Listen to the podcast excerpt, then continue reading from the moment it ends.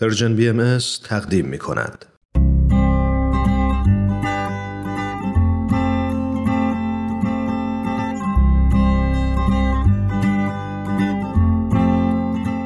پاراگراف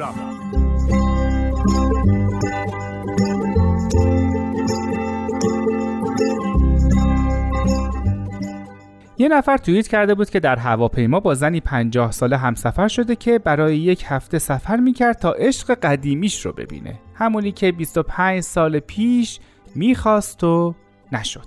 قرارشون هم این نبوده که تا ابد با هم باشن. همون یه هفته.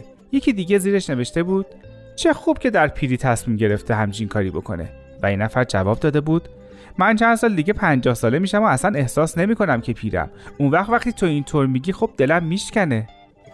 واقعیت اینه که تمام اینها تمام این فاصله ها و تمام این مرزهای سنی که برای ما این طور ترسناک و بزرگ نشون داده میشن به خاطر دوری هستند دوری که در ذهن ماست. دوری که ذهن دختر و پسر 20 ساله با 70 سالگی وجود داره.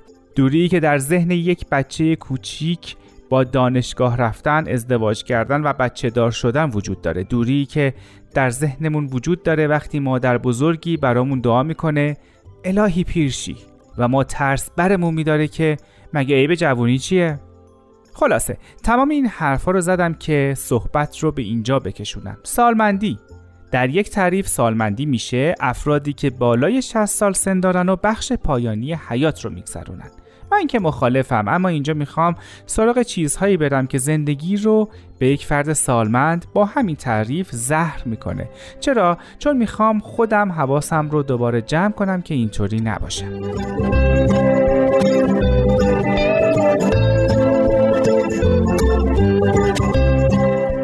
بدن آدما متفاوت. عموما وقتی سن بالاتر میره کاراییش هم کمتر میشه. به این ترتیب یک فرد سالمند باید حواسش رو به غذایی که می‌خوره بیشتر جمع کنه.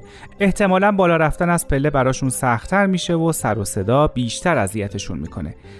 البته پذیرفتن این تغییرات در بدن طبیعیه و خیلیاش هم احتمالا بشه با ورزش و رژیم غذایی صحیح درست کرد یا حداقل به تاخیر انداخت. اما چند نفر سالمند دور برمون هستن که قدردان بدنشون باشن. بدنی که به اونها و احتمالا خیلی های دیگه زندگی بخشیده. بدنی که آرامش داده.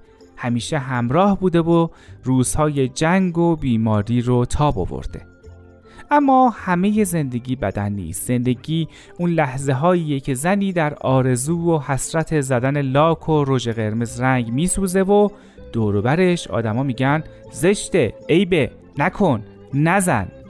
زندگی اون لحظه هایی که زنی همراه نوش خندید و مردی برای نوش ادا در آورد و همه رو ترش کردن. چرا؟ چون به خیالشون اینا پیرن.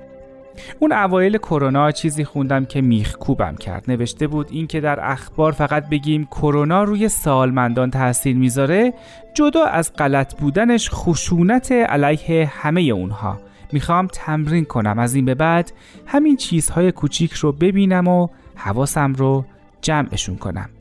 فکر می‌کنم خوب باشه.